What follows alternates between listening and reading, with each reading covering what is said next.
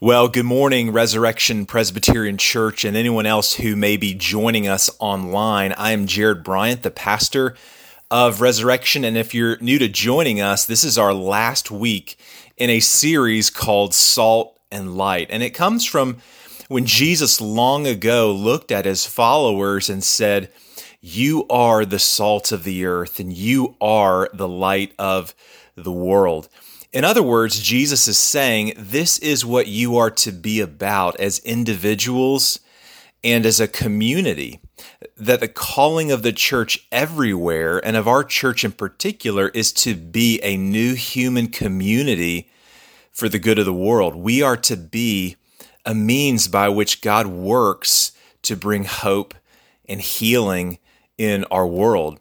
But unfortunately, that's not always the case. As we look back, even within a few hundred years after Jesus' death, the, the popularity of Christianity grew to such a point that it was gaining influence in Roman society, even to the point where uh, an emperor, Constantine, professed to be a Christian. And there were two movements that happened. First, the church began to look a whole lot like the Roman world. And so money, power, influence, pleasure, these came to dominate church life so that it stopped looking much like the community that Jesus had died to create and more simply just like the world around them. And second, uh, groups of Christians began to retreat, to, to go literally into the deserts, to form monasteries and communities where they could live out their faith with no hindrance from the world around them. And those two dangers still haunt us today. On the one hand, there is the danger in the church becoming just like the world. And on the other hand, there is a danger in the church retreating from the world. And, and both of these go against Jesus' heart for what the church should be. I remember his words You are the light of the world. A city on a hill cannot be hidden. Nor do people light a lamp and put it under a basket, but on a stand, and it gives light to all in the house. In the same way, let your light shine before others so that they may see your good works and give glory to your Father who is in heaven. So the church is not meant to be a community that is cut off from the rest of the world but the church is also to be different from the world, to speak differently, to act differently, to love differently. And over the past 10 weeks, we've been sitting at Jesus' feet together as he tells us the kind of people that we are to be in the world. And what we've been seeing is it's not the kind of people that we expect would bring hope and healing to the world. Jesus says, it's actually the poor in spirit, it's the meek or the lowly, it's the merciful, it's those who hunger and thirst for righteousness, the, the pure in heart, the peacemakers, and even those who suffer for doing what's right. And what we started last week was trying to connect what Jesus says in these Beatitudes to some very real challenges we face in our world right now. So last week we asked the question what does it look like to be salt and light when it comes to race and injustice? And this week we're going in a different direction, but it's just as difficult. What does it look like for the church to be salt and light when it comes to politics and pandemics? So, right now we're in the middle of hurricane season, which to us here in Athens is not a big deal. But if you live near the coast like my parents, it's something that you watch closely every day. You you learn early about weather systems developing hundreds of miles away and you can see it grow from a tropical wave to a tropical depression to a tropical storm to a full-fledged hurricane and the damage can be devastating. And what we are living through right now in, our current moment is the collision of two major storm systems a global pandemic and an election year in American politics. Now, either one of these is a powerful force on its own, but at this moment and the foreseeable future, these two systems have merged and collided, and it's hard to tease them apart. And, the two together form a much more powerful system than they do individually. And as we are painfully aware of, there have been a wide variety of responses to the spread of COVID 19 and the government's response, as well as which political party and candidates can best serve our nation for the next four years. And lines are being drawn in the sand, and the message we keep hearing is that you're either for or against us, and you need to choose. And what I want us to see is that as difficult as this time is for all of us, this is also a powerful opportunity for the church to be the church, for us to be light, to be a source of hope and healing. Uh, but the question we face this morning is how? How can we be salt and light during a global pandemic in an election year? And my goal is not to tell you how to vote. My goal is to help us remember some very basic things I believe will shape how we live during this time and how we can be salt and how we can be light. So recently I've I've been playing tennis some more a lot lately and, and I grew up playing tennis and in the midst of all that's been going on, it's been really helpful break from all the stress. But the other day when I was playing, my tennis game was just not happening. I was hitting as hard as I could, but everything seemed to be just sailing out, not going where I wanted it to. And the friend that I was playing with was watching uh, what I was doing, and he gave me some really helpful advice. Uh, simple, but good. Slow down and watch the ball. So keep your eye on the ball all the way to the point where it hits your racket. Focus on that, and other things will begin to fall into place. Because if you miss that, you can hit as hard as you want it, spend as much energy as you want, but it's not going to do what you want it to do. Yes, my technique still needs to improve. Yes, I'm still making mistakes along the way. But if I want to play tennis well, I've got to start at the most basic step right now in our culture, there's a lot of energy being expended, a lot of anger, a lot of shouting, a lot of fear. And what I want to do in the short time we have together is to dig underneath and remind us of some very basic realities, a way of saying, keep your eye on the ball. Because if we don't start here, our whole approach to politics and pandemics, however much energy or anger we bring to the table, will not accomplish what we want, nor will it accomplish what God wants. So if you want to be salt and light in the midst of a global pandemic and an election year, you need to remember these two things. Remember who the real king is and remember what his kingdom is really about. Remember who the real king is and remember what his kingdom is really about. So, right now, there are so many voices that uh, are shouting, saying, Follow me. This is the way you need to go. This is the way to healing. This is the way to power. This is the way to prosperity. This is the way to security. This is the way to justice. This is the way to life. Follow me. Follow us. And I don't know about you, but with all the different news outlets and social media platforms, for me, it can, it can just feel like megaphones all day long saying, listen up. This is important. Follow me.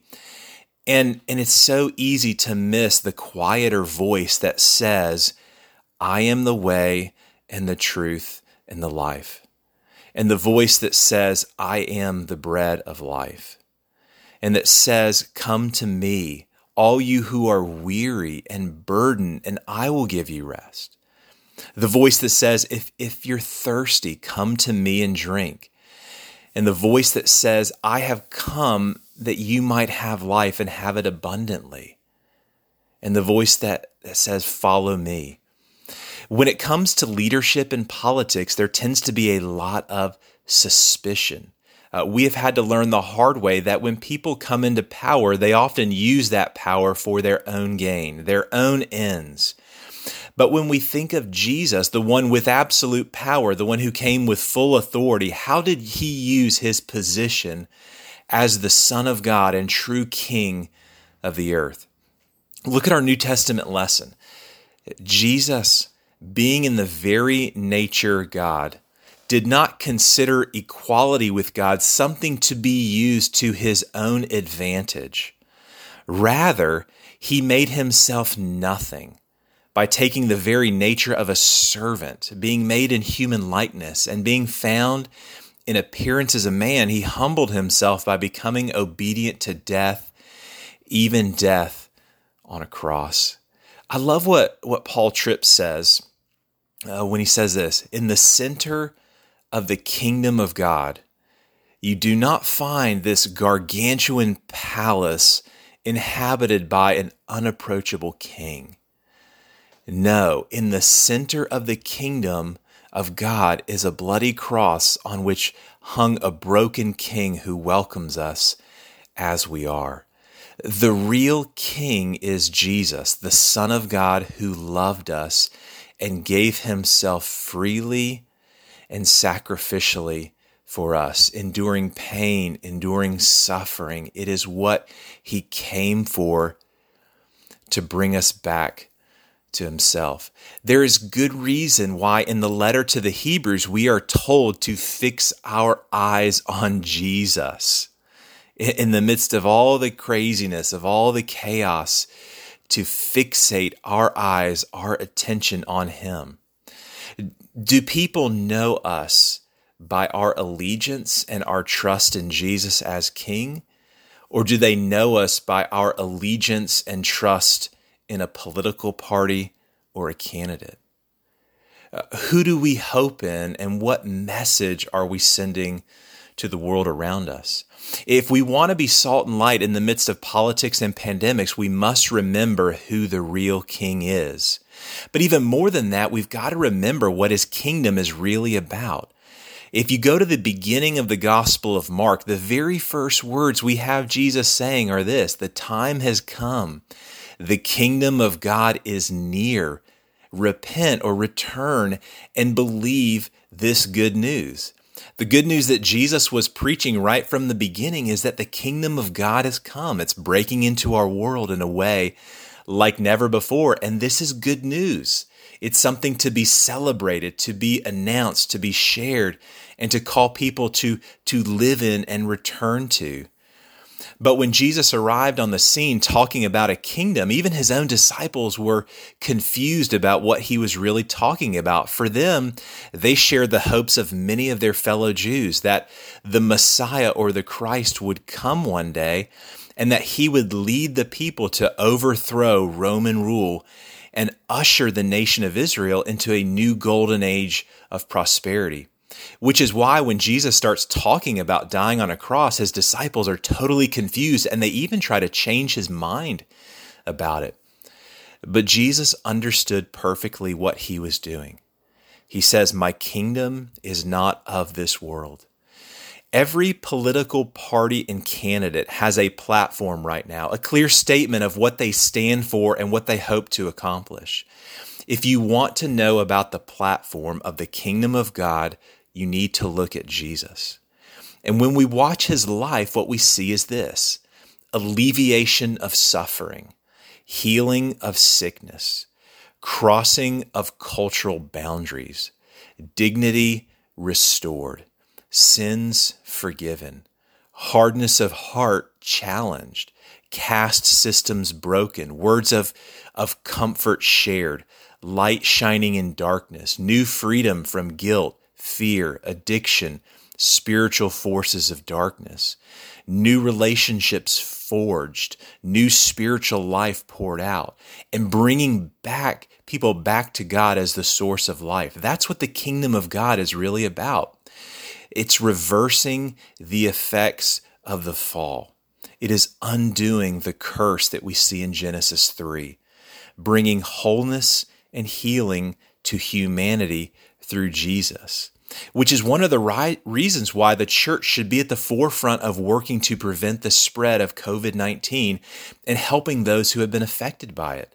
COVID 19 is not an American conspiracy, it is a global pandemic that has led to nearly 1 million deaths around the world. People in our own church community have been heavily impacted by it.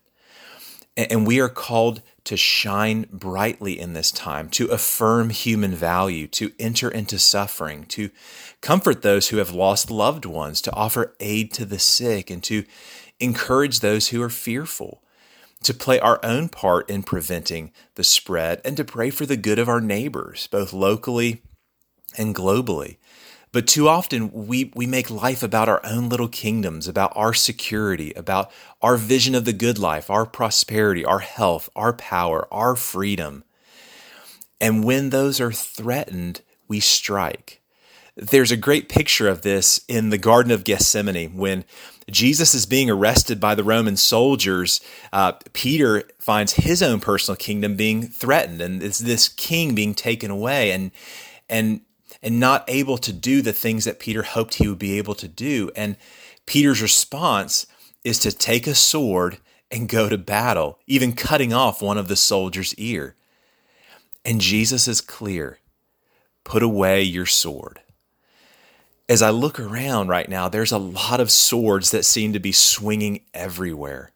And I can't help but think about Jesus saying to his own people, the church, his own followers, put your swords away.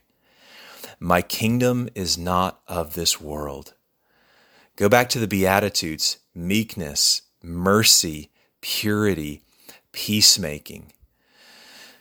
Before you vote, before you post, before you hit send, before you open your mouth, before you walk into the store, remember who the real king is the Son of God who loved us and gave himself for us, even on a cross. Remember what the kingdom is really about bringing wholeness and healing to every area of life and every pocket of society. And then go out to love your neighbor.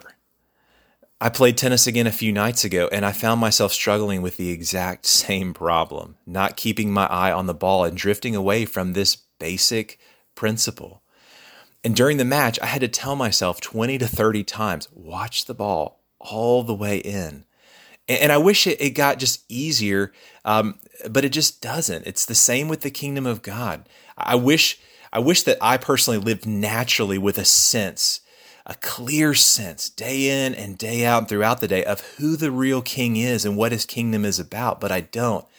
We need reminders every day throughout the day of the gospel and what it is all about.